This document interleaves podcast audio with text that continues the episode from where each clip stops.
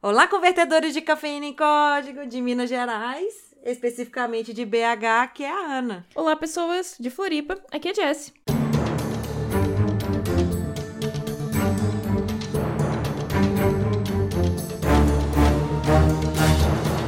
Era uma vez uma jovem trilhando um caminho, quando de repente surgiu um dragão que a levou para bem longe do traçado que ela imaginava. Nesse novo caminho, ela teve que enfrentar monstros, feitiços que poderiam fazê-la desistir. Construiu fortalezas, aprimorou suas habilidades e conheceu um príncipe encantado e não, pera, pera, pera. A nossa jovem guerreira conquistou seu castelo, mas isso não significa que a aventura acabou. Bora pro nosso episódio! Bora!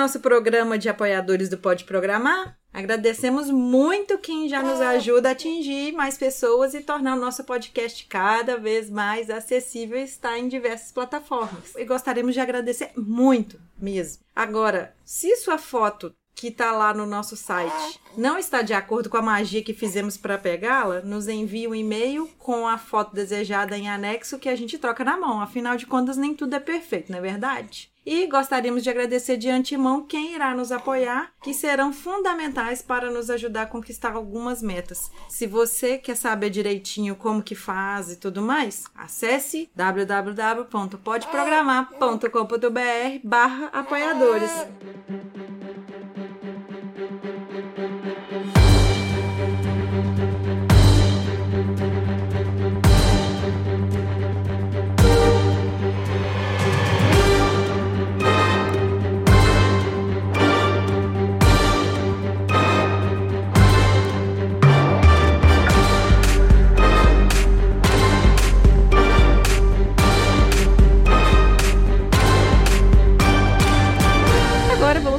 Episódio de fato. E hoje a gente traz uma convidada que eu já conheço há um tempo e que é a nossa heroína dessa história. Se apresenta, Paula.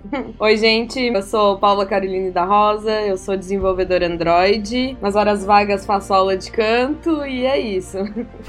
Para vocês verem a voz da pessoa, olha só que voz de cedo. Não, e o bom é que assim, ela enfrenta dragões e aí ela, ah, sou só uma desenvolvedora Android. Sou. Enquanto isso, eu tô tentando até hoje rodar o emulador aqui. Pois é, a gente nem conseguiu passar dessa fase. Não, brincadeira. Não, mentira. Eu consegui fazer um app, rodar um GIF porque a Paula me ensinou. Aê, uhul! Viu? Olha aí. Foi aí que eu conheci a Paula. Quer dizer, mentira, eu já conhecia a Paula antes, na época que ela fazia faculdade e eu também. Sério? Sim. Eu não tô sabendo disso. Sim, Sério? a gente fazia IFSC junto, na mesma época. Só que tu fazia É um curso e eu fazia isso? outro. Sim. Eu não sabia. Eu sempre te vi nos corredores. Nossa! Olha, até eu já sabia disso, Paula. Nossa, juro que eu não sabia disso. Eu achei que eu tinha te falado. Bom, mas aproveitando a deixa, vamos falar desse começo, quando você era lá uma jovem. Não que seja velha agora, não estou dizendo isso. Mas quando você ainda era mais jovem ainda, uma jovem paduã, lá no comecinho do seu caminho. O que, que você sonhava em ser quando crescesse? Eu sempre gostei de áreas assim que a gente enxerga como não sendo tão femininas, né? Que tem menos mulheres e tal. Eu sempre gostei mais de uma área mais. eu não diria masculina, mas que em geral tem menos mulheres, né? Então. Pedreiro, mecânico. É, não, não bem isso. Mas eu sempre fui muito mais pro lado de física, de gostar muito mais de matérias de física. Em colégio, assim, já participei de Olimpíada de Física. Enfim, eu sempre gostei mais de matérias assim. E na verdade, antes de eu ter vindo pra Floripa, né, apesar de eu ser catarinense, eu morei um tempo no Paraná, eu fiz o curso de eletromecânica no Hum. Paraná. E é daí que eu transferi pra Floripa, eu vim transferida, mas tive que iniciar o curso do zero, né? E aí entrei no curso de automação, automação e controle industrial, algo assim, não sei se eu lembro o nome completo, que depois virou mecatrônica e Uhum. enfim. E aí virou o curso que você provavelmente já me conhecia lá. Pois é, provavelmente. Exatamente, dessa época. e aí foi isso, assim. Eu gostava bastante, assim. E tem uma coisa engraçada sobre a minha faculdade, que assim, eu odiava programação. eu dizia que eu nunca ia ser programadora. Coisas da vida, não é mesmo? Daí, né, vem a vida e te diz: não, acho que você vai, hein? vem o dragão e fala: foda-se, Dracarys em você. É isso. Exatamente, ó, você vai e vai ser programadora. A minha formação foi, né, na área de mecatrônica mesmo, né? Terminei a faculdade, trabalhei um tempo em uma outra área que não foi programação. Aí fiz o mestrado em mecatrônica também, né? Uhum. Eu acho que talvez foi nessa época que eu te encontrei, na época do mestrado. Ah, tá. É, foi em torno de 2010, por aí. É, por aí, é. Só que eu tava fazendo o tecnólogo, né? Uhum. Bom, em que momento que aparece o dragão e fala: hum, não vai ser por esse caminho, não. Você vai por outro caminho. É, então, quando eu me formei, eu trabalhei, na verdade, é, não sei se todo mundo que me conhece da área de TI sabe, mas eu trabalhei como projetista eu trabalhava com desenho industrial, que não tem nada a ver com programação. Fazia desenho 2D e 3D. E não, eu não sou uma boa designer, porque eu sou péssima designer. Eu sabia desenhar, né, com software, mas é, não seria boa designer nunca. Aí eu trabalhei um tempo nessa área e depois, quando eu fui fazer o mestrado, eu usei parte da ideia, né, de algo que eu trabalhei como projetista. Eu peguei uma ideia que eu tive lá e fiz o mestrado, que o mestrado mestrado que eu fiz é mestrado profissional, é aquele mestrado que existem dois tipos, né? O mestrado acadêmico e o profissional. E o profissional ele é mais voltado para o mercado de trabalho, então você já chega com uma ideia, uma proposta que seja factível, assim, né? Para ser aplicada mesmo. E aí eu fiz o mestrado e, assim, tem uma coisa engraçada que, assim, no final do meu mestrado, né? Eu fiz um curso de Java só para se por acaso as pessoas me fizessem perguntas de programação, porque o código que eu tinha feito é medonho, assim. eu teria muita vergonha dele hoje. Quem nunca, né? Quem nunca? Não é? Dizem que é o programador bom é aquele que sente, assim, um certo nojinho do código que ele fez ontem. Então, sinto bastante.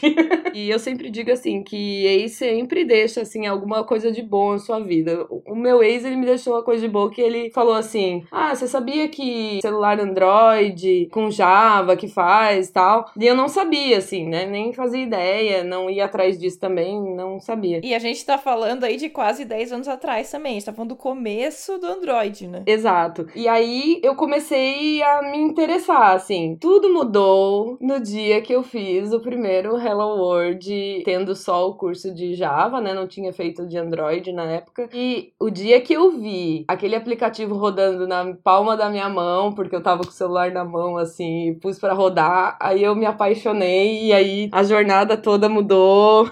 Então esse foi o dragão. mudaram. Esse foi o dragão. o dragão foi o Hello World. O dragão chegou e falou Hello World. Exato, exatamente. Falou Hello. aí tudo mudou. E aí, beleza, você tava naquele caminho da mecatrônica, trabalhando com desenho industrial, fazendo mestrado. Terminou o mestrado? Terminei, terminei o mestrado. Teve uma época que eu tive que largar o trabalho, porque o mestrado, assim, ele é meio pesado, assim, né? Então, no final assim, começa a ficar bem pesado trabalhar junto. Inclusive, tinha amigos meus que tinham um dinheiro guardado para que chegasse no final conseguisse ficar sem trabalhar, assim. Teve mais de um colega meu, assim, eu tive, né, enfim, a ajuda da minha mãe na época, porque ela também queria que eu fizesse muito mestrado, então ela me ajudou bastante, mas tinha várias pessoas, assim, que, sei lá, tinham família e tal, e guardavam dinheiro porque no final é meio puxado, assim, ficar trabalhando e fazendo mestrado. Daí eu fiz o mestrado, terminei o curso de Java. As coisas começaram a mudar, porque daí, tipo, terminei o curso de Java, terminei o mestrado, terminou o namoro. e eu decidi ir pra São Paulo fazer Só um curso de Android. e na verdade, assim, aqui em Floripa eu não conseguia muita vaga, né? Então eu tentei várias entrevistas aqui, não tinha uma oportunidade para começar, né? Eu tô falando isso de coisas de cinco anos atrás. Então, que foi mais ou menos aí quando eu comecei mesmo, né? Em cinco anos atrás, eu acho que não tinha tanta oportunidade quanto tem hoje aqui, né? Até porque o Android estava começando, né? Tinha até umas vagas meio malucas, assim, do tipo que tinha que ter, sei lá, cinco anos de experiência Android. O Android não tinha nem cinco anos ainda na época. Então tinha às vezes umas vagas assim que super engraçado. Eu nem lembro a quantidade de anos, assim, mas que pedia, mas eu lembro que tinha uma vaga que eu lembro, assim, que pedia tantos anos de experiência em Android e o Android nem existia há tanto tempo assim. Mas enfim, quando eu decidi, né, que eu queria ir para São Paulo, um dos impulsos foi o fato de que aqui eu não estava tendo uma abertura, né? E eu queria fazer o curso de Android, não tinha curso online, né? Assim, eu tentei procurar, mas eram muito ruins, assim. Aí eu decidi fazer um curso presencial, larguei tudo aqui, Floripa, praia, e fui seguir carreira mesmo. Mas aí chegou em São Paulo sem emprego, sem nada. Não, sem emprego, sem nada, só com a vontade de estudar Android. foi isso. E com um dinheirinho que tinha guardado lá pra fazer o curso, e era isso. É, no caso, assim, a minha mãe, ela me ajudava, então eu pedi uma ajuda, né? Pus, assim, aquela humildade dentro do meu coração, assim, né? Pra ganhar dinheiro dos pais depois que você já trabalha é complicado, mas deixei meu de lado, assim, pedi ajuda pro curso. E morei em República, em São Paulo, para não gastar muito, então... Em São Paulo é muito comum ter República, né? Uhum. Aqui em Florianópolis é que não tem tanto, mas em São Paulo é bem comum, assim, de ter... A República lá é tipo uma pensão, né? Que tem uma Uhum. pessoa que é a dona de uma casa que tem, sei lá, muitos cômodos, vários quartos, e as pessoas alugam o quarto, às vezes quartos divididos, às vezes quartos sozinho, né? Enfim, muita gente que vai pra São Paulo. Esse é o hostel old school, né? Exato. Na primeira república que eu morei, teve uma época que teve 20 mulheres dentro da casa. Meu Deus. Aqui em Belo Horizonte é até comum ter república, sabe? É que Mas cidade grande tem, mulheres. Ana. É que, é que Floripa é interior, não tem essas coisas, entendeu? Mas eu também moro perto de uma universidade, né? É, eu também moro. Aqui ainda tem algumas. Tem várias aqui. O meu prédio é um prédio mais familiar, não é um prédio de república, mas os prédios em volta aqui tem muita república. É, no modelo que tinha lá, eu não vi aqui ainda, assim, porque lá é- era meio que um negócio mesmo, né? Aqui eu já vi colegas dividirem, né? Pessoas Uhum. que ah, anunciam uma vaga de um quarto, por exemplo. Daí eu fiz o curso de Android, né? Chegando lá, a primeira coisa que eu fiz foi procurar o GDG. Pra quem não sabe, o GDG é um grupo que tem um certo apoio do Google e não financeiro, mas para alguns eventos tem a divulgação, né, do Google e, enfim, focado mais em tecnologias Google. Uhum. E aí eu procurei o GDG de São Paulo, porque o GDG tem, assim, em várias cidades do Brasil. Foi a primeira coisa que eu fiz, né? Cheguei lá, nem tinha terminado o curso ainda, já procurei o GDG e aí eu conheci, assim, o meu primeiro mentor, né? Que foi um colega meu, o Biratã. Tenho um carinho enorme por ele. E vão aparecendo, assim, né? Essas pessoas, assim, conforme você vai se jogando aí nas oportunidades, vão aparecendo. E ele me avisava todos os eventos que tinham. Então, teve até uma vez que eu já tava sabendo fazer, enfim, uma tela e coisa assim. E ele falou assim: Ah, eu sei que você já tá conseguindo fazer, desenvolver sozinha e tal, mas aparece nesse evento aqui que eu vou falar um negócio importante de Android, que eu não sei se você já sabe e tal. E aí eu comecei a me jogar nos eventos, assim. Até mesmo antes de terminar o curso, eu já tava indo em tudo quanto é evento, assim. Dinheiro contado e ia. Então, Paula, vamos só recapitular aqui a estratégia que você estava bolando. Você era uma pessoa que era noob, nem vamos falar júnior, né? Não, eu era menos que Júnior. Então, era noob. eu era. é demais. Você era tipo assim, aquele neném recém-nascido que tá começando a entender, assim, que saiu da barriga. É. A única coisa que eu tinha feito foi assim, ah, Hello World, e teve um aplicativo que eu fiz, que antes de ir pra São Paulo, que eu coloquei tudo dados estáticos numa tela. Então esse era o meu nível de Android, era Esse era o teu portfólio naquele momento. Não, inclusive o aplicativo que eu fiz se chamava MyFolio App e que eu meio que é, precedi o LinkedIn, tá ligado? Só que só pra mim. Boa. Olha só, podia ter ganhado dinheiro, hein? Não é trouxa, né? é, eu fiz um aplicativo que eu coloquei o meu currículo dessa parte de desenho industrial, as coisas que eu trabalhei, eu coloquei dentro de um aplicativo, assim, pra me vender através de um aplicativo.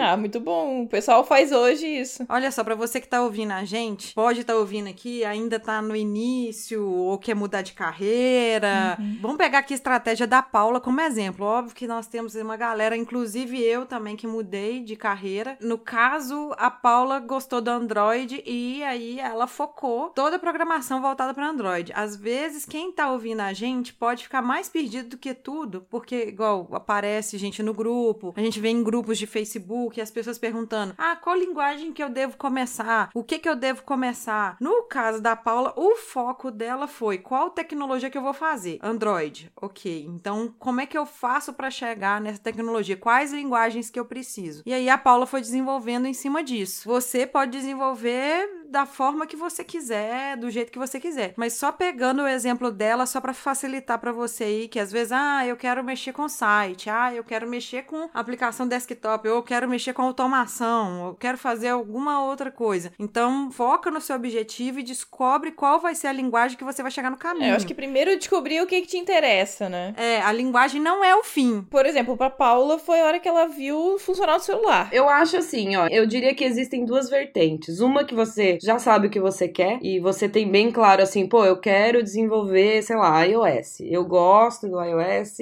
enfim, eu vou querer desenvolver iOS. E aí você vai por aquele caminho e vai trilhando. Não significa que você não possa chegar num ponto e dizer, nossa, odeio iOS, então vou, sei lá, pra web, sabe? Mas tem esse caminho que você já sabe que você quer e aí você já tem uma linha para seguir, né? Porque você começa a olhar nas comunidades, fica mais fácil de saber os caminhos a trilhar, porque várias pessoas trilharam daquele jeito, né? Mas assim, uma coisa que também é importante lembrar é que programação, assim, é uma mãe, né? Tem vários itens, é um coração de mãe, assim, sempre cabe mais um. Ó, vou te falar que nem sempre cabe mais um, não, mas tá bom. mas assim, hoje não é tão difícil para mim se eu, por exemplo, decidir que vou virar desenvolvedora iOS, por exemplo, virar desenvolvedora web, ou vou mexer com back-end, porque o importante importante, né? É uma coisa que eu sempre falo, inclusive quando preciso entrevistar um candidato também, eu falo, se você tem a base, é o que vai contar para você, porque a linguagem de uma para outra é igual você aprender outra língua mesmo. Ó, hoje eu sei português, eu vou aprender inglês. Você vai ter a maneira de escrever, você vai ter palavras específicas. A sintaxe é diferente, mas a forma de pensar no final é a mesma Exato. Coisa. Mas você vai pedir um pão, você, sabe, você vai apontar pro pão, você vai fazer uma careta ali que denota que você quer um pão. você entende? Então, a comunicação ela é a mesma, mas muda é a sintaxe. E o que acontece com as linguagens de programação e as tecnologias é isso. Não é que você, nossa, eu, então se eu começar no Android, meu Deus, casei com Android até que a morte separe. Não é assim, né? Então você pode ir migrando. Ah, vamos continuar usando a metáfora do RPG. Você é de uma raça, fala uma linguagem aí você encontra outra raça ali que fala uma outra linguagem, e aí você começa a comunicar através de gesto e tudo mais, que no caso que você falou aí, que é vai pra comunidade, e em reuniões, meetups, conhecer pessoas, fazer o network que a gente fala sempre aqui, uhum. aí da mímica vai começando a desembolar aquilo ali e, e é, vai, quanto né? mais você fica dentro de uma comunidade, quanto mais você é exposto a um assunto, então se você for a meetup, se você for conhecer pessoas, for em eventos, você vai, em teoria, evoluir mais rápido, você vai ganhar mais XP, né? No RPG você tem o XP, então você vai evoluindo os níveis mais rápido. É. Exato. E eu ainda daria o seguinte conselho: cola no cara foda, na mina foda. Cola nessas pessoas. Era o que eu fazia, assim, era muito engraçado, porque eu ia nos meetups, óbvio que eu não conhecia quase nada de programação, assim, muito pouco, né, que eu sabia. E aí eu tava lá na hora do café, e aí todo mundo falando sobre, sei lá, como fazer uma requisição e não sei o quê. E os assuntos assim que eu nem sabia ainda, né? Aí eu ficava participando da conversa, assim, como se eu soubesse mesmo. Aí eu só anotava, eu ia anotando que cada um dizia os nomes difíceis, que eu não entendia porra nenhuma. Ah, eu vou anotar, o que que é isso? Um service não sei o quê. Ah, broadcast receiver. Ah, vou anotar tal coisa. Aí eu ia anotando, aí chegava em casa e debulhava, assim, ah, o que que o cara quis dizer quando ele falou tal coisa, sabe? Uma coisa que eu sempre fiz foi estar tá sempre perto dessas pessoas pessoas que eram as referências da comunidade, assim. Então, nem que fosse para trocar ideia, para entender a maneira que a pessoa pensa. Isso foi uma coisa que me ajudou, porque, querendo ou não, você não tá ali olhando seu Facebook e fazendo nada, sabe? Você tá interagindo e buscando conhecimento e aprendendo com essa pessoa também, né? Uhum. Você seguiu o conselho do ET Bilu, né?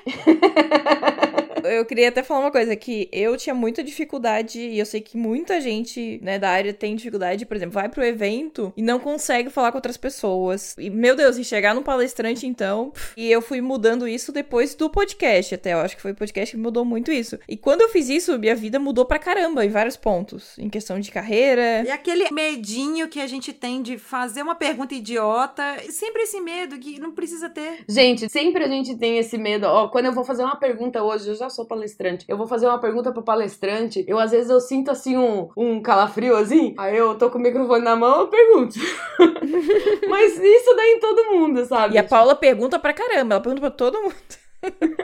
Mas eu sempre levo isso para mim, assim, nos últimos tempos, de que você sempre tem que andar com alguém que sabe mais que você. Você tem que sentir burro naquele grupo. Isso é bom, porque significa que você tem mais para aprender e para evoluir. Se você tá num grupo e você é a pessoa que mais sabe ali, cara, é hora de mudar de grupo. Não quer dizer que você tem que abandonar aquele grupo, mas acrescenta alguém no grupo, ou então realmente muda de grupo. Mas, tipo, procura alguém para ser esse mentor, né? Nem que seja temporariamente. É, e eu diria até outra coisa, quando você passa a ensinar também. Uhum. Você evolui muito. Então, depois que eu comecei a palestrar, fez muita diferença, assim, para mim. Hoje eu sinto que quando eu vou compartilhar alguma coisa, claro que a gente não pode, né? Eu vou lá compartilhar sem saber nada daquilo. Então, eu pesquiso muito mais além do que aquilo que eu tô falando, né? Até para que as pessoas tiverem curiosidade, tiverem perguntas. Querendo ou não, quando você palestra ou vai ensinar alguém, né? Como o curso que a Jéssica foi, que eu tava ensinando as meninas a fazer um aplicativo do zero, né? Isso faz com que você aprenda mais rápido também, né? Então me desenvolveu bastante essa parte também de ensinar.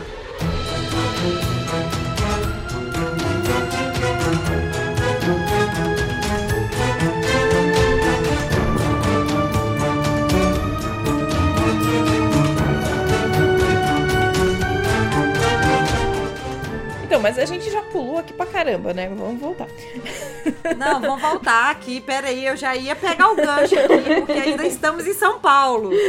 A gente já tá falando de palestra lá em Curitiba semana passada, assim. Já estamos na loucura. É. Voltando, tá ouvindo o barulhinho? É, voltando. Então, e aí você tava lá, começou a participar dos eventos e o curso. E quando é que apareceu a primeira oportunidade de emprego? Você tava lá em casa, lá na República, com as 20 mulheres e apareceu, assim, na tua porta? É. Quando eu fui para São Paulo, né? Tinha lá alguns amigos do meu irmão, tinham até visitado ele aqui em casa antes de eu ir, né? E quando eu fui, eu avisei, assim, o pessoal, né? Ah, tô indo pra São Paulo e tal, mas mais assim, pra, tipo, bora tomar um café, né? E um dos amigos desses amigos do meu irmão, ele é programador, hoje tá na Alemanha, e umas duas semanas antes de eu voltar pra Floripa, né? Que tava acabando o curso, não tinha conseguido nada, tentei fazer entrevista em vários lugares, assim, mandava currículo que nem a louca, assim, mas não tinha conseguido ainda. Aí, umas duas semanas antes, eu falei que tava indo embora e tal. E aí ele falou assim: Você toparia trabalhar comigo? Eu falei assim, mas com toda certeza. Aí ele falou assim: Ó, só que é meio puxado e você vai ter que, tipo, ir seguindo o que eu vou te falando, porque provavelmente você não manja ainda, então você vai ter que se dedicar. E eu falei assim: É pra ontem, né? eu tô aqui para isso, né? Estou aqui para isso. Eu comecei a trabalhar com ele e tal. E dito e feito, assim, a gente ia almoçar e ele falava assim: Ó, vou te falar o que que tá faltando para você. Tá faltando tal coisa. Você vai estuda isso. E aí eu fui me empenhando. Então, assim, ele foi, né, um dos meus mentores, assim, que. Isso também é interessante de falar, assim, que não é só para você procurar alguém em evento, mas se você tiver amizade com alguém que é programador, sabe? Tipo, se aconselhe com essa pessoa, peça feedback feedbacks do que, que você pode estudar, qual o próximo passo.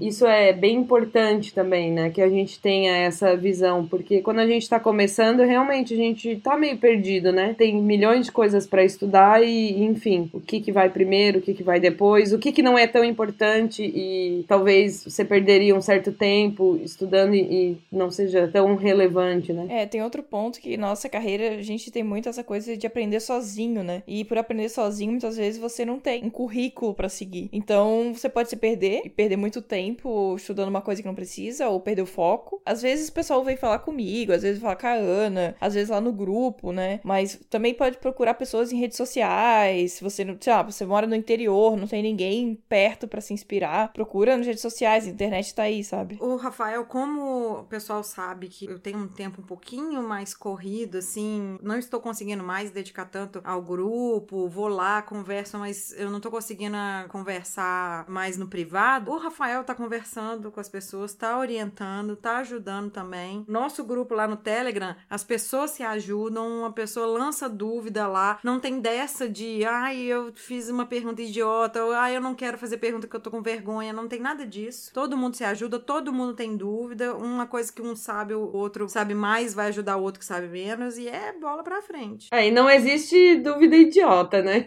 não, não existe. Principalmente as mulheres, que elas têm vergonha. Eu acho que eu já contei isso pra Jess, eu não sei se eu contei aqui no podcast. Eu fui em dois eventos. Um meetup, que era do GDG, que era o Women Tech Makers, e depois, no dia seguinte, no mesmo lugar, teve um outro meetup, só só com mulheres na área de TI. O meetup que eu fui lá, que era o Women Tech Makers, ele é misto, só que só mulher que pode palestrar. Então tinha muito homem, tinha pouca mulher, e todas as cadeiras, assim, algumas desocupadas, então não tinha muita gente. No seguinte, que só tinha mulher, tinha mulher, gente, sentada no chão, de tanta mulher. E eu fui questionar para algumas. Eu falei assim: olha, teve um evento ontem muito interessante, técnico, assim, assim, assado aqui. Por que, que vocês não vieram? Ah, porque tinha homem. Ah, porque eu tenho vergonha. Ah, porque eu não queria que homem participasse e tal. Aí eu pensei assim, assim poxa vida, a gente tá querendo mostrar para os homens as nossas capacidades, mostrar pra galera que a gente tá aqui. Se a gente não fizer network com eles, os homens que têm um pensamento mais fechado, que acha que não é coisa de mulher, vai continuar pensando assim, porque a gente não mostra. É, e é importante dizer, assim, ó, que várias das pessoas que me ajudaram, né, principalmente no início, que não tinha muitas mulheres desenvolvedoras Android, agora a gente já tá melhorando esse quadro, mas no início vários homens que me ajudaram, né? Eu acho que vai existir pessoas boas em todo lugar, assim, e principalmente na comunidade, rola uma coisa que as pessoas são muito solistas a ajudar, né? Então eu já vi várias vezes pessoas Sim. dedicar tempo, esses meus colegas mesmo, já teve vezes que eu fui tirar dúvida da pessoa tá me respondendo 11 da noite que eu já tinha, né, desencantei que a pessoa ia responder. A pessoa falou: "Ah, quando chegar em casa te respondo". E às vezes assim, 11 e meia da noite a pessoa me respondendo, sabe? Tipo, no horário que ela devia estar, tá, sei lá, descansando, ela tava lá, pegando o tempo dela e, pô, qual o problema que você tá tendo? Então, assim, existem muitas pessoas assim na comunidade e pentelha mesmo as pessoas. É, não tenha vergonha de pentelhar. Eu pentelhava direto todo mundo e falava, ai, tô com dúvida aqui, você pode me ajudar? Daí quando essa pessoa não podia, eu ia lá em outra pessoa, viu? Tô com problema aqui no Android Studio. Hoje você é pentelhada, né? Graças a Deus. Aí, ó, gente, por favor, vão procurar, as pessoas são acessíveis. O negócio é você dar o primeiro passo, porque o não você já tem garantido, né? Exatamente. É que as pessoas, acho que elas ficam sabendo de alguns casos de pessoas que são babacas, e aí acho que pode ser até esse caso das mulheres lá que não vão pro evento porque tinha homem, e aí acham que todo mundo é babaca. A maioria não é babaca. Não, tem uma galera que não é, uma galera que quer trazer gente nova, independente se é homem, se é mulher, pra área, quer que a área seja fortalecida, quer que as pessoas entreguem códigos de qualidade e fazer network também. Uhum. E isso aí é independente se é homem, se é mulher, se o que que gosta, o que que deixa de gostar. É só gostar de codar mesmo. E aí, beleza, aí você tava lá com esse emprego. Era um emprego formal, assim? Era, aham. Uhum. Só que nesse emprego, né, eu fiquei durante uns. Não lembro se foram seis meses, cinco meses. E aí a empresa meio que tava falindo, né? Ah, que bom. E. que delícia, né? Aí esse meu amigo foi procurar outra coisa e daí eu também, né, precisei sair porque a empresa já tava me devendo uns dois meses de salário. Foi uma delícia, assim, ficar em São Paulo quase sem dinheiro. Essa outra dica, guardem dinheiro quando vocês forem programadores.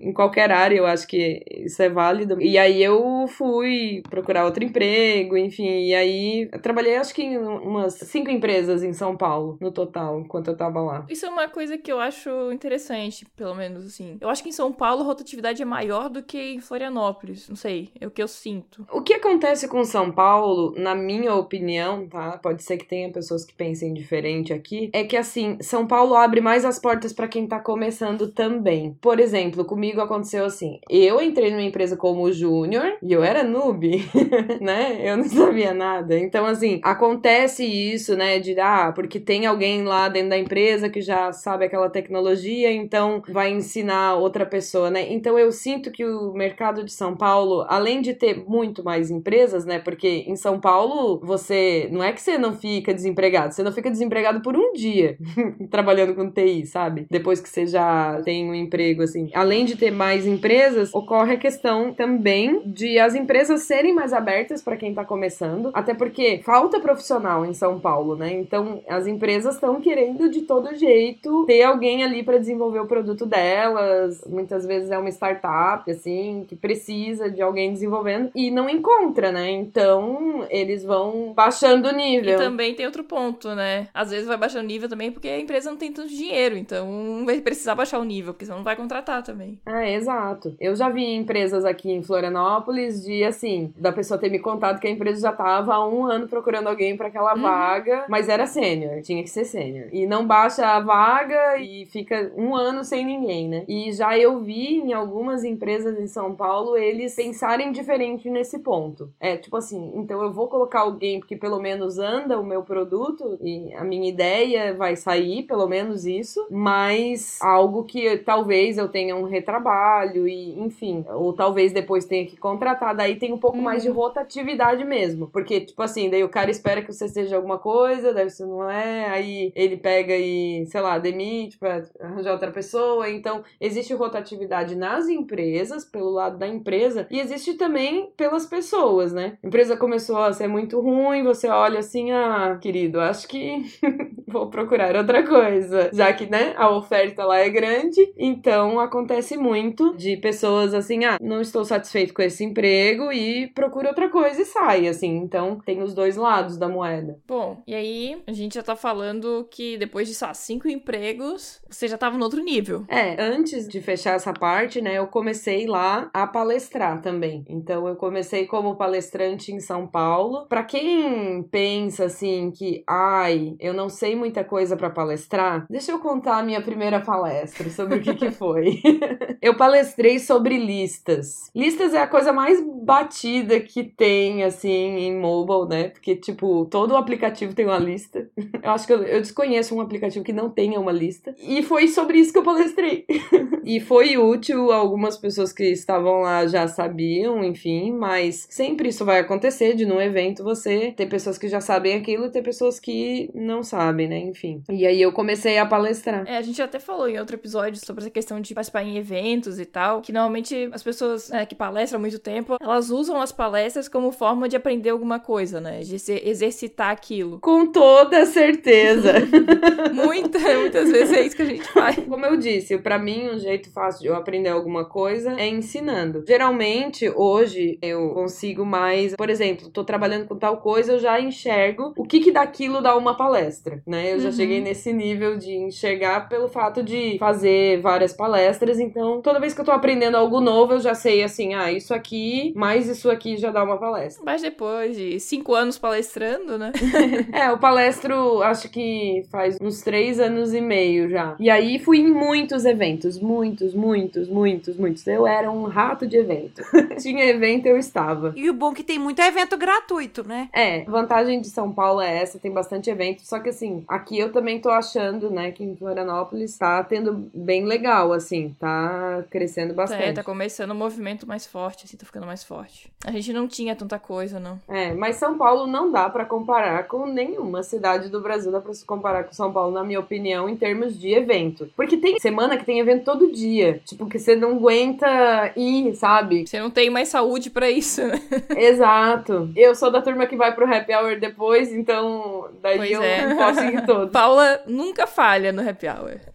Sou eu que convido pro happy hour muitas vezes. O primeiro evento que eu fui, se eu não me engano, foi o Women Tech Makers, que foi no Google. Foi um evento bem grande, assim. Aí eu tinha acabado de chegar em São Paulo. Foi o primeiro evento que eu fui, eu acho. Eu tava em São Paulo umas três semanas só. Aí, terminando o evento, tava todo mundo indo embora.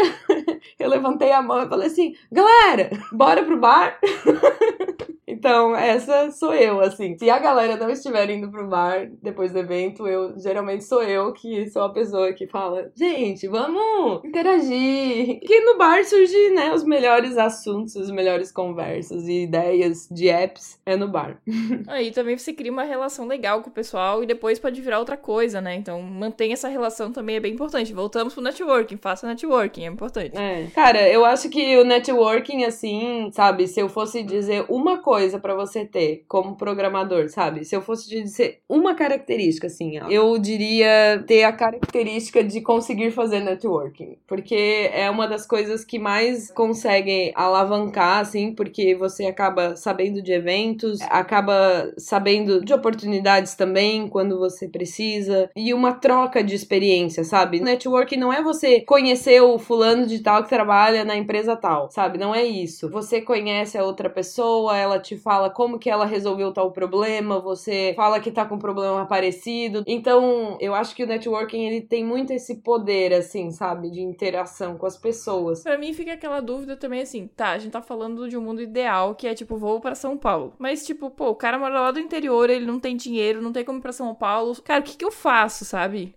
Isso é muito mais complicado. Eu diria que o seguinte, assim, quando eu comecei era bem mais difícil, né? Não tinha quase cursos de Android específico de Android, curso presencial, eu digo, né? E online era muito pobre. Só que, cara, hoje a gente tem uma plataforma uhum. que se chama YouTube. YouTube. Lá você aprende até a tirar a bolinha de blusa que foi na máquina, sabe? No YouTube tem tudo. Você quer assim, olha, não sei como limpar essa mancha do chão. Aí você entra no YouTube, lá vai ter a resposta de tudo. Cara, vai ter uma dona de casa lá de Alagoas ensinando a fazer isso. É muito massa.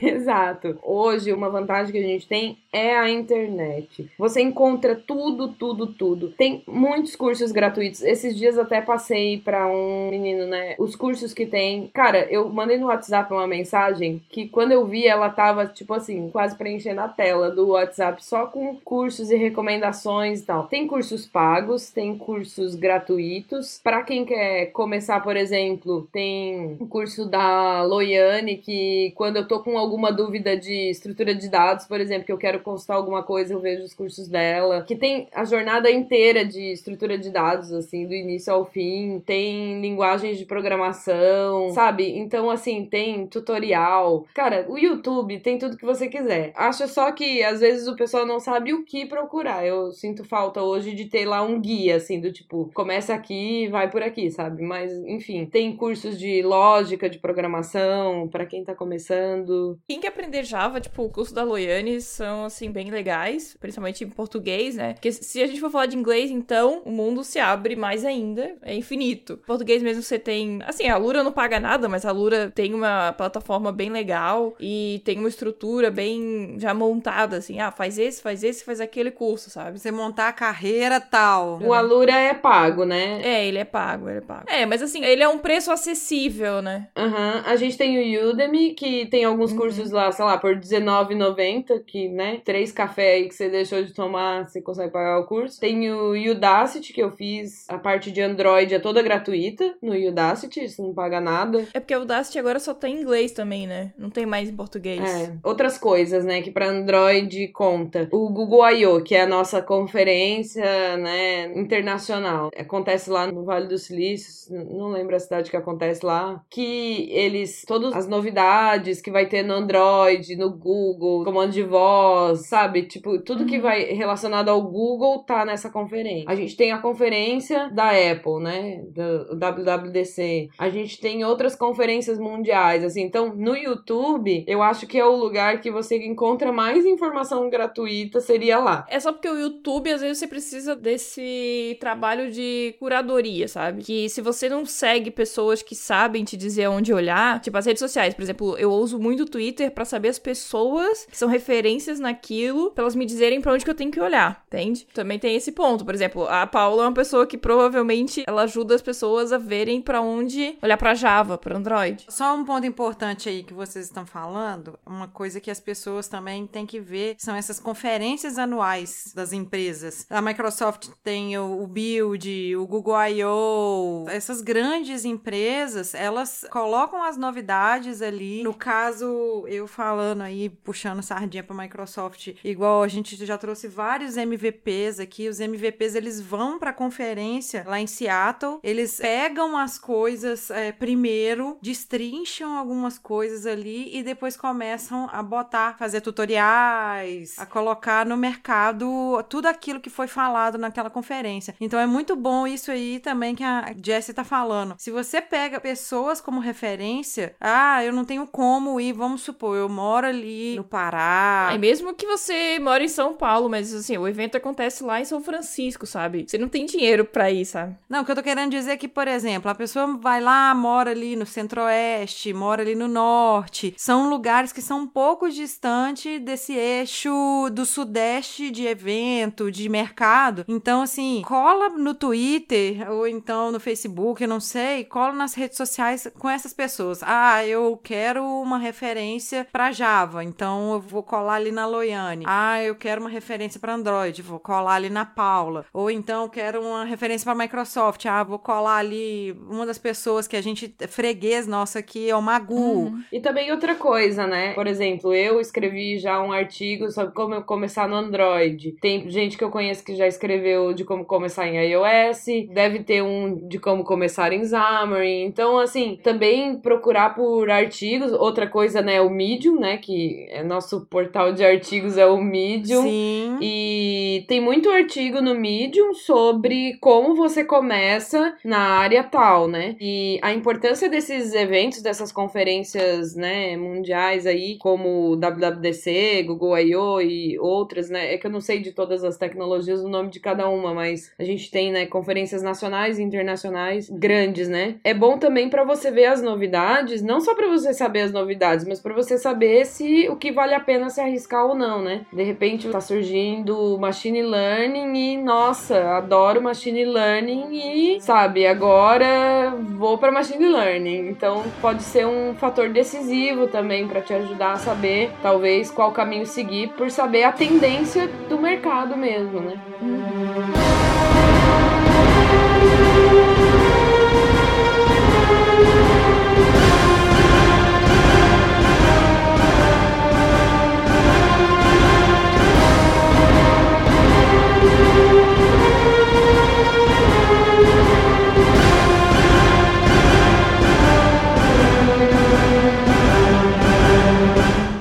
Aí a gente falou bastante. Agora nós estamos nessa transição de São Paulo e a volta aí, né? Pro sul. É quando ela pega o dragão. É quando ela pega o dragão pelo pescoço. É. Montei em cima do dragão, tipo Daenerys. e nesse momento você se julga como o quê? Júnior, pleno? Ou você já acha que você já tava sênior ali? Ou, ou não? Olha.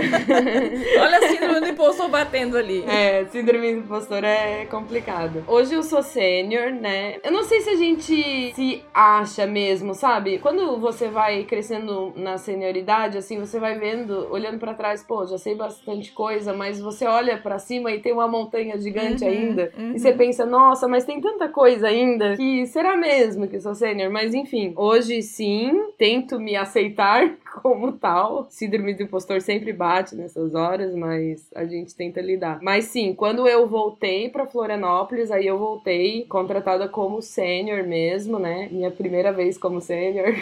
e é ainda, né? Porque eu ainda tô na empresa que eu vim. Hoje eu trabalho na ArcTouch, né? Uma das empresas aqui de desenvolvimento mobile, bem focada em mobile mesmo. E aí estou nesse processo de aceitação interna, assim, que você sempre tenta se aceitar. E é bacana bacana até falar disso, porque a questão das carreiras, né, é sempre algo que as pessoas perguntam muito, né? Ai, como que eu faço para me tornar sênior? E eu escutei uma coisa de uma pessoa esses dias que parece assim que virou uma chave na minha cabeça sobre isso. A pessoa falou assim: comece a se comparar com você mesmo. Quando você tiver com essa questão de saber se você é júnior, se é pleno, se é sênior, se sei lá, é master, comece a se comparar com você mesmo. O quanto que você sabia quando você começou, o quanto que você sabe agora, o você de agora é melhor que o você de ontem, sabe? Eu achei muito interessante essa ideia de eu ser a minha referência e não mais só o externo, sabe? Porque eu acho que a gente às vezes também se compara muito com fora, né? E o nosso problema é que existe muita gente foda, sabe? E existe aquelas pessoas que são tão foda que você fala assim: caraca, nunca vou chegar nesse nível desse cara. Ele não dorme, sabe? A gente tem um dos desenvolvedores de Android que a gente falou assim: caraca, esse cara não dorme, ele passa 24 horas por dia escrevendo lib, sabe? Tipo, ele foi reconhecido mundialmente pelas libs dele em Android. Só que quando você se compara com você, eu acho que fica mais fácil de você entender, sabe? O que que tá faltando, o que que não tá faltando, como que você evolui e tal. Então, acho bacana essa discussão e achei bacana que essa pessoa me disse, assim. Fez muito sentido para mim. Você sabe o que, que eu acho que é júnior, pleno e sênior? Isso aí vai depender do tipo de pesquisa que você faz. Pesquisa que você faz no Google. Ah, isso é verdade, hein? Porque quando você é júnior, vamos supor, você vai lá, vou fazer uma coisa bem básica que é óbvio por causa de júnior. Ah, como que eu seto uma variável tal? Uma variável, por exemplo, eu ainda especifico do tipo inteiro na linguagem tal. Aí você vai lá, procura e tal. Isso aí é uma forma de você pesquisar e você vai encontrar várias formas disso aí. Eu acho que quando você é sênior, você pelo menos quando for pesquisar, vamos supor que você faz essa mesma pesquisa, quando você for lá pesquisar que você viu diversas formas de fazer a mesma coisa, você já consegue entender melhor qual que vai ser a mais performática para aquele caso. E o sênior, geralmente, ele nem pesquisa. Às vezes é só pesquisa só para lembrar alguma coisa que muito tempo ele não mexe e tal, mas ele já sabe aonde que ele vai. Ele é tipo aquele alvo de arco e flecha. Ele sabe, ele vai na documentação.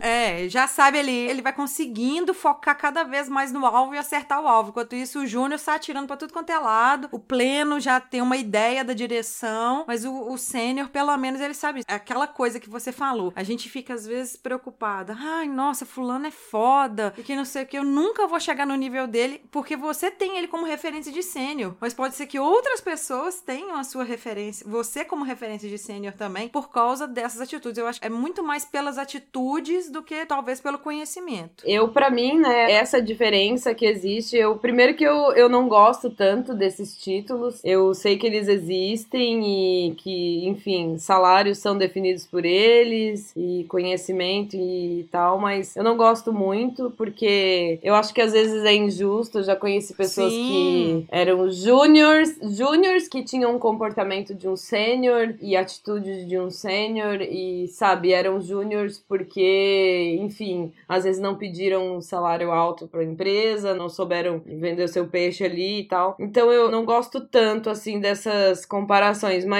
a minha classificação, assim, né, o que eu vi, como eu passei e tal, eu vejo que do júnior pro pleno existe uma carga bem técnica, assim, né? Um aspecto muito voltado pro técnico, assim, para você realmente saber fazer as coisas, enfim. Eu vejo que não é tão difícil você passar de um júnior para um pleno. Difícil no sentido de tempo, esforço e etc. Agora, do pleno pro sênior, às vezes parece que é infinito, assim, né?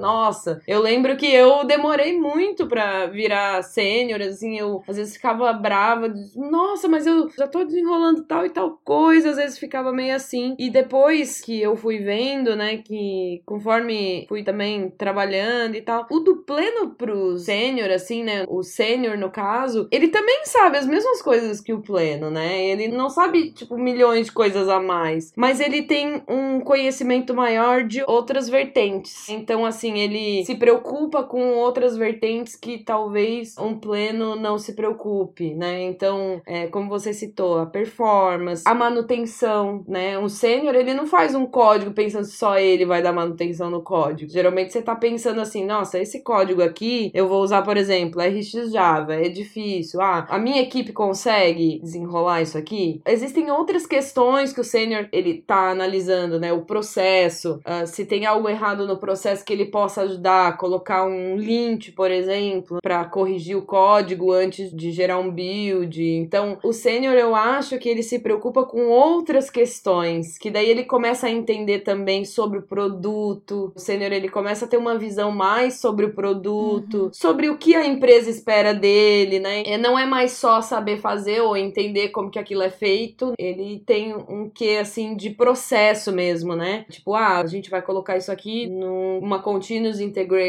por exemplo, para ter um fluxo melhor de trabalho. Ah, vou colocar um link porque as pessoas estão fazendo cada um de um jeito e é legal que a gente tenha uma padronização do código. Então, essas coisas assim, mas eu já vi pleno pensando assim, né? Então, se você pensa assim, você está muito no caminho.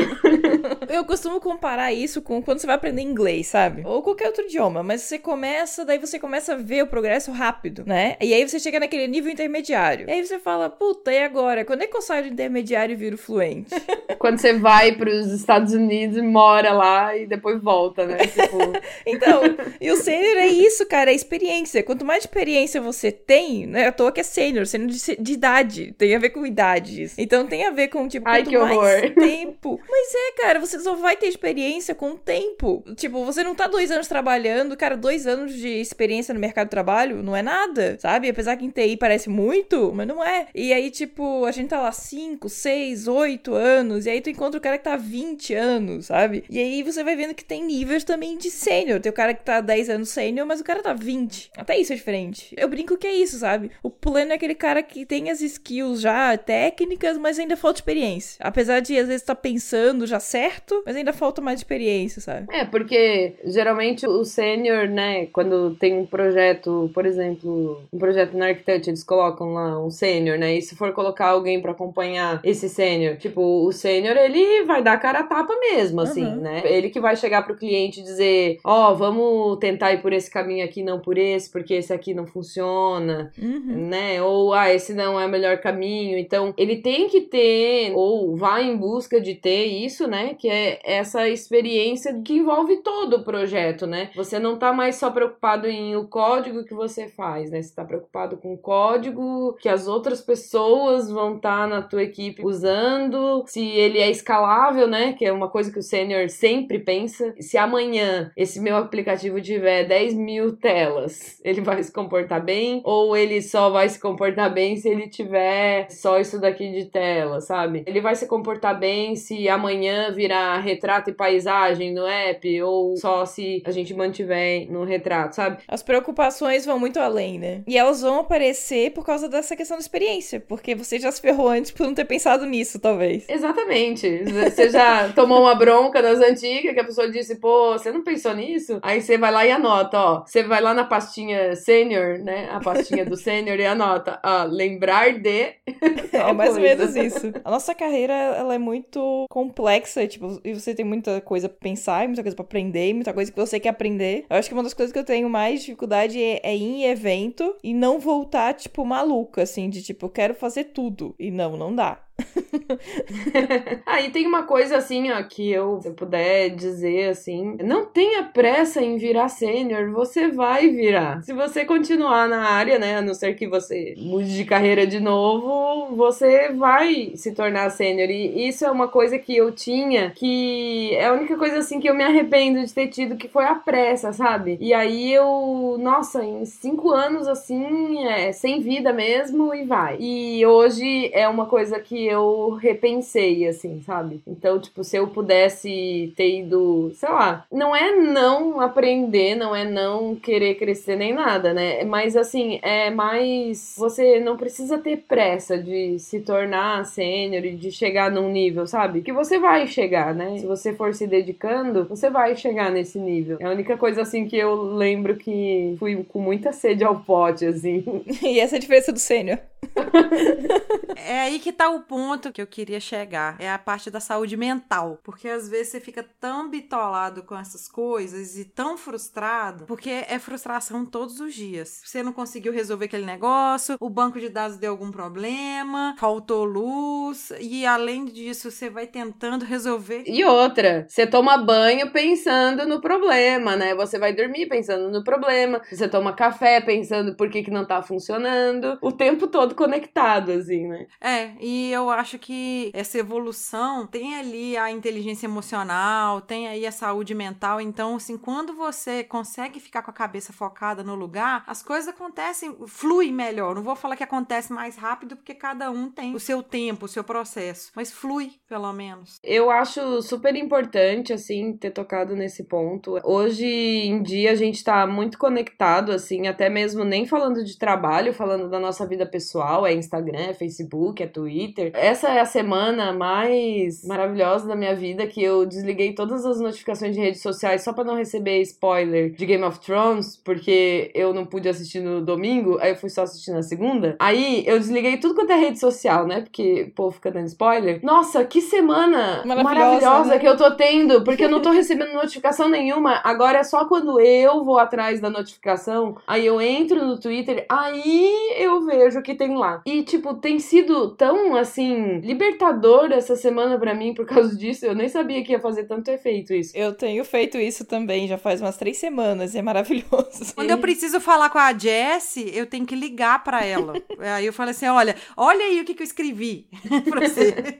então, assim, a gente, na nossa vida pessoal, a gente já tá conectado. Então, isso é a vida de qualquer pessoa normal, é, não que programador seja normal, mas, tipo assim, que não seja programador, né? A vida de um dentista é usar o WhatsApp, é usar o Instagram, enfim. Só que a gente, é assim, a gente tá conectado o dia todo com o trabalho, né? Muito demais conectado. E daí a gente chega em casa, daí a gente não desconectou e a gente tá o tempo todo conectado. Aí se seu chefe mandou uma mensagem, você já tá com o celular na mão, você já visualiza, já responde. Eu acho que pra gente, o limite, assim, a gente às vezes não sabe lidar, sabe? Eu sinto isso comigo, assim. Às vezes eu sinto que, poxa, tem horas assim que você pode ter o seu horário certinho de trabalho e tal. Então, esse lance da saúde mental eu acho muito importante, assim. Tem uma coisa, por exemplo, que eu faço para sair um pouco desse ritmo de carreira, evento, porque eu me dedico bastante pra carreira, então também tem essa, sabe? Tipo, é muita coisa, carreira, carreira, carreira, carreira, toda hora é carreira e, né, vida pessoal às vezes acaba ficando de lado. Mas eu indico sempre para as pessoas fazerem algo artístico. Eu faço aula de canto. É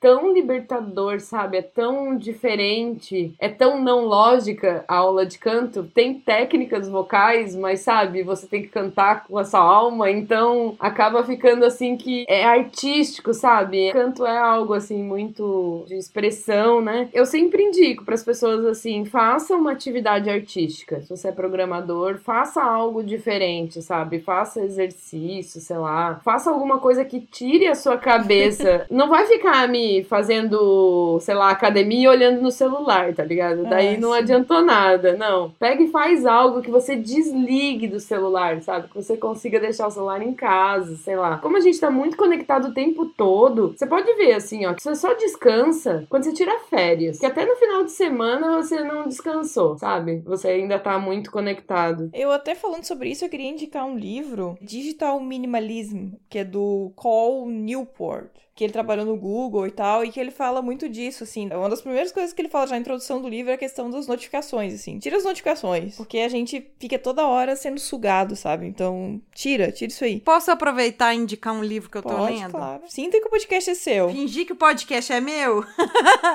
eu queria fazer uma indicação de um podcaster que ele tá virando escritor, ele chama Marco Febrini. Ele tem um podcast chamado Alguma Coisa Cash. Adoro ouvir esse podcast porque também ele faz umas pesquisas muito ricas e vira podcast. E também eu fujo. A Paula falou aí de desconectar de celular e tudo mais, então eu tento desligar o máximo de notificação e coloco aqui em casa, na televisão, eu coloco na, na caixinha de som para eu não ficar ouvindo notificação do celular e fico ouvindo podcast. O livro chama O Poder da Flor. Eu queria indicar ele, tá lá na Amazon. Do Febrine, né? Do Febrine, isso. Eu tô gostando muito, porque é umas coisas que não tem nada a ver, tem uma pesquisa que ele fez em cima e eu achei muito legal.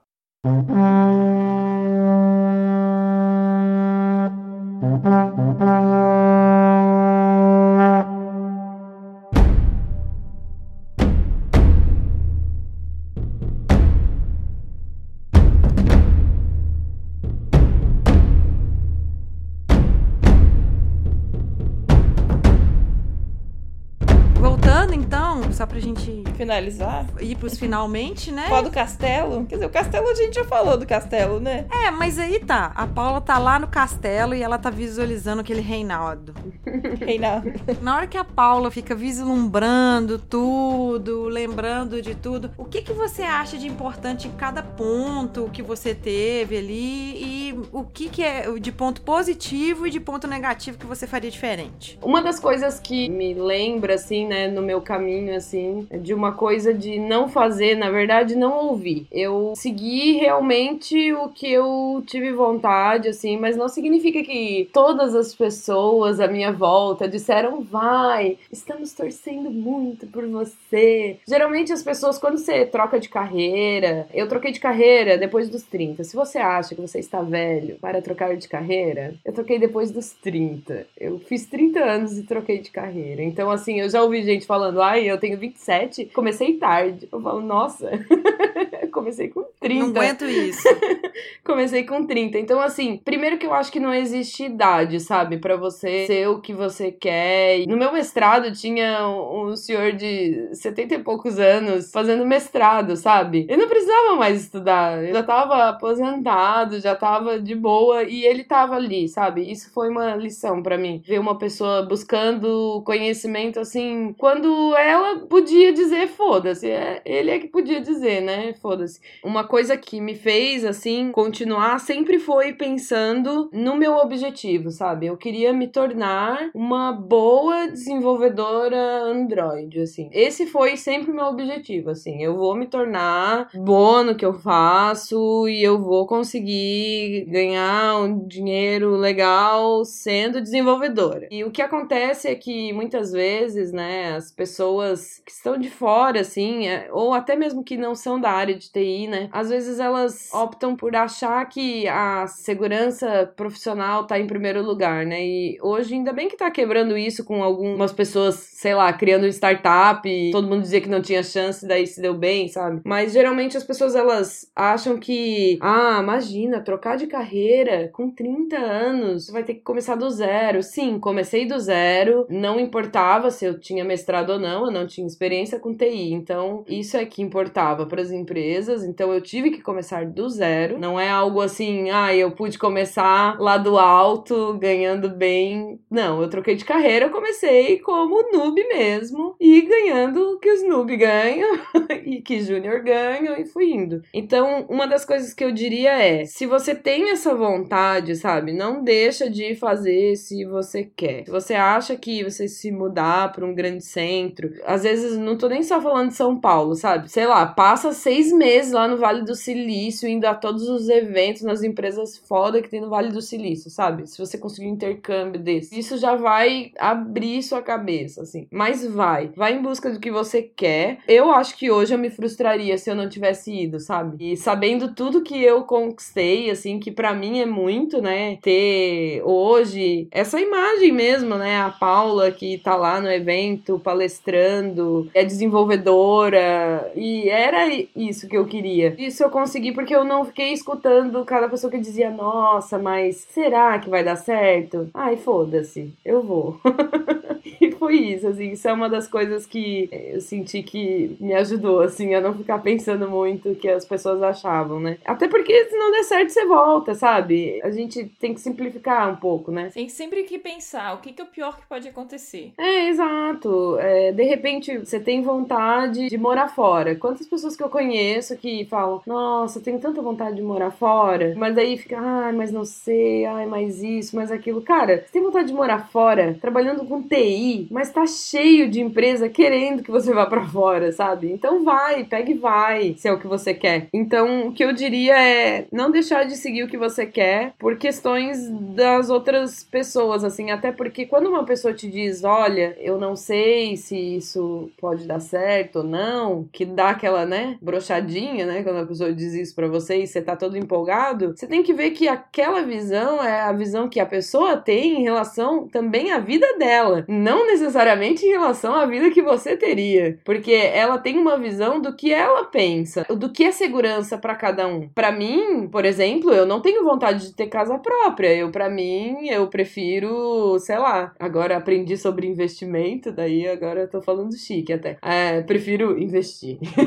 para mim, a, a noção de segurança é diferente. Eu já vi várias pessoas dizendo que, nossa, casa própria para mim é uma segurança, porque se der alguma merda, sabe? E eu já penso diferente. Então, é, cada um tem um pensamento do que é segurança, do que é estabilidade financeira, do que é sucesso na carreira. Se você perguntar para cada programador o que, que é ter sucesso como programador, cada um vai te responder diferente. A gente também tem que se escutar. O que, que você quer, sabe? Vida é só uma. Ou pelo menos assim, eu não quero esperar outra, sabe?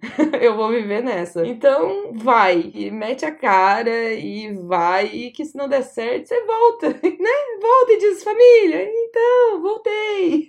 e tá tudo bem, né? E tá tudo certo. E esse foi o último dragão, então.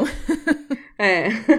e aí você voltou conduzindo o dragão. Bom, pessoal, acho que a gente vai encerrando por aqui. Foi muito legal a Paula compartilhar esse conhecimento com a gente, principalmente porque tem muita gente nessa situação de que quer mudar de carreira, não sabe se troca. Muita gente que tem, sei lá, 16 anos e quer escolher uma faculdade, não sabe também o que faz. A Ana já tinha compartilhado a história dela, que também é uma história de troca de carreira um pouco mais velha. E para que vocês possam se espelhar e curtam essa história, essa jornada da heroína. Isso. E precisando da Paula aí, eu sei que a Paula vai estar disponível também, né, Paula? Colhem nela. Arroba, underline, Paula CR. Me achem no Twitter. E Twitter é onde eu mais respondo, mas peçam para as meninas meu contato. Tenho alguns artigos de Android, palestras, palestras gravadas também. Se tiver dúvida, entre outros assuntos que eu possa ajudar também. Eu tenho networking bem bom, então eu conheço alguém para indicar para ajudar também. Se precisarem de conselhos em outras áreas também. Se quiser conselho em relacionamentos, também pode, né, Paula? É, daí relacionamento eu acho que eu não manjo tanto, porque assim, nessa história aí só não teve príncipe, né? Então.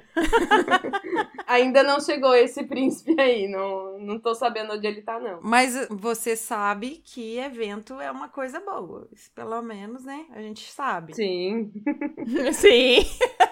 em junho vai ter o Brasil JS, Brasil JS, On the Road Sorocaba. Então, colhem nesse evento e em outros. Esse eu acho muito bacana porque a nível de Brasil, né? E ele vai acontecer dia 25 de junho. É, esse episódio aqui tá saindo no dia 10, então faltou só 15 dias. Provavelmente a gente vai estar tá sorteando os três ingressos essa semana pro pessoal. Então fica de olho, tá? Tem o form aqui no post e se inscreva para concorrer aos ingressos. Isso. E por favor, gente, quando a gente comunicar com vocês, fiquem de olho, porque senão, se não responder, a gente vai sortear é. de novo, como já aconteceu antes. Então, assim, preencha o formulário lá direitinho e fiquem aguardando. E dessa vez a gente vai pedir o telefone, porque a gente fala com vocês pelo WhatsApp, que eu acho que é mais seguro vocês responderem, porque ninguém responde mais e-mail. Ou pelo Telegram, né? Que a gente mandou por e-mail e ninguém viu. Mas a Paula já falou os contatos dela e para achar a gente nas redes sociais é só procurar por Pode Programar. Eu e a Jess estamos aí no Twitter e tal. Você pode achar Jess por Jess Zanelato, eu por Aninha é Bastos ou Ana é Bastos, depende da rede. E se você de alguma forma não pode contribuir ou acha que não consegue contribuir, espalhe a palavra do Pode Programar. Vai lá no iTunes, curte, vai lá, fala com algum colega ou em outra plataforma que tenha alguma valorização, vai lá e indica. Se, tiver, se não tiver valorização, a gente nem quer. Brincadeira.